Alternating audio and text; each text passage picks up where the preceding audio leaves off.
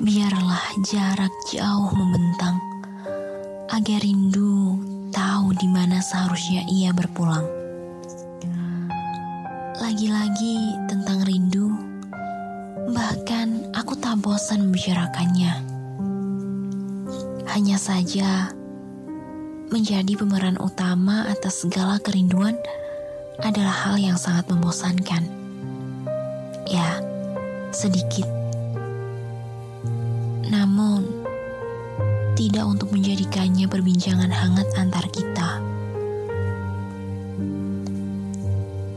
Sejatinya, jarak telah tercipta untuk sebuah doa.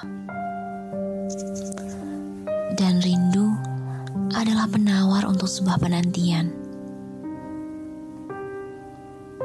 Lalu apa? Ya, ini tentang bagaimana seharusnya bertemu tanpa harus menjadikannya candu.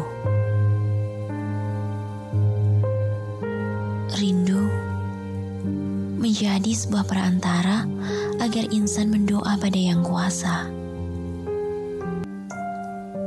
Rindu menjadi alasan agar ada perjumpaan setelah jarak membentang menghukum kita. Dan rindu menjadi jalan untuk hati ke mana seharusnya untuk berpulang.